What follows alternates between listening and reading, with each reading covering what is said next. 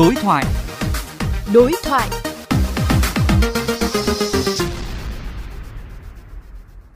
Thưa ông, trước thực trạng nhiều hội nhóm xấu độc xuất hiện trên mạng xã hội và ai cũng sẵn trên tay một đến nhiều điện thoại thông minh, thì ông có lo ngại gì ạ?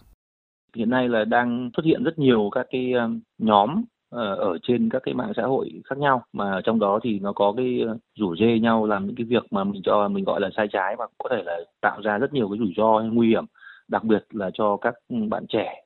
Tôi nghĩ rằng là uh, chuyện này thì nó cũng uh, thứ nhất là về mặt tự nhiên của cái mạng internet ấy, thì cũng khá là dễ hiểu. Thứ hai là trên cơ sở là cái um, cái sự phổ biến của các cái công cụ cũng như là cái chi phí để mà truy cập vào mạng internet của Việt Nam rất là rẻ đồng thời phần nữa là cái kiến thức hay là cái giáo dục về kỹ năng số cho rất nhiều nhóm người dùng nó chưa được quan tâm tốt cho nên cái hiện tượng này à, chúng tôi cũng quan sát thấy rằng là càng ngày nó đang đang có diễn biến là đáng lo ngại và càng ngày càng phổ biến chúng tôi ở khía cạnh của những người à, hoạt động trong lĩnh vực internet và tổ chức xã hội nghề nghiệp ấy, thì cũng thấy là đáng quan tâm và đáng lo ngại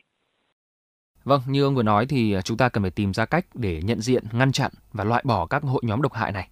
Vậy thì khuyến nghị của ông là gì ạ?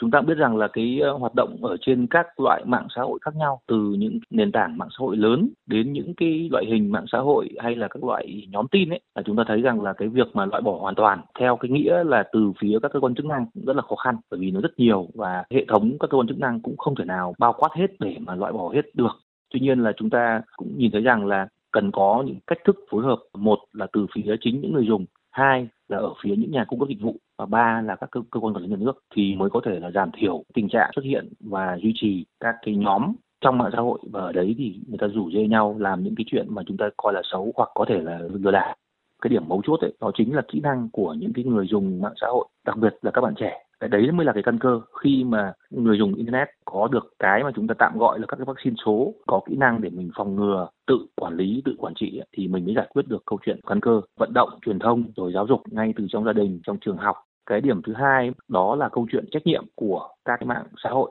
những mạng xã hội lớn ấy, thì họ đều có những cái hệ thống và những cái quy tắc để họ quản trị các cái rủi ro đó. Tuy nhiên có một số ứng dụng hay là một số mạng xã hội thì họ chưa có những cái đại diện ở Việt Nam hoặc là họ chưa có những cái cách thức quản trị những rủi ro đó. Thì chúng tôi nghĩ là đấy là là mối quan tâm của các cơ quan quản lý nhà nước trong thời gian tới. Bộ thông truyền thông cũng đã có đưa ra những cái chính sách là một này. Thứ hai là những trung tâm hỗ trợ giúp cho người người dùng internet người dân phát hiện ra vấn đề ấy. nếu mà không tác động được tới các mạng xã hội thì có thể là gửi thông tin và yêu cầu hỗ trợ tới các cơ quan liên quan của bộ thông tin và truyền thông.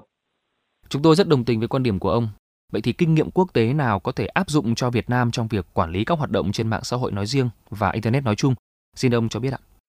Chúng tôi quan sát thấy rằng là ít những nước nào họ để trẻ em được tiếp cận các cái điện thoại thông minh và truy cập internet nó thoải mái như ở Việt Nam ở những nước tiên tiến ấy người ta có cái ý thức về tính riêng tư về những cái nguy hại tiềm tàng khi mà để cho trẻ em hay là những người mà mới chưa có nhiều kỹ năng về internet mạng xã hội là tiếp cận cái đấy nó quá nhiều và quá sớm. Cái ý thứ hai ấy, về mặt luật pháp và các cái chế tài của các nước khác họ làm rất là chặt rất là kỹ. Và khi họ đưa ra các cái quy định chế tài ấy, thì à, các à, tay chơi ở trong hệ sinh thái internet đặc biệt là các cái mạng xã hội lớn thì phải tuân thủ ví dụ bên liên minh châu âu họ có đưa ra quy định về bảo vệ thông tin cá nhân. Tất cả các cái tập đoàn lớn toàn cầu đều phải tuân thủ. Và đương nhiên với các cái tập đoàn quản lý các mạng xã hội toàn cầu thì để họ tuân thủ ấy, thì họ cũng rất là tốn kém. Xin cảm ơn ông với những ý kiến vừa rồi.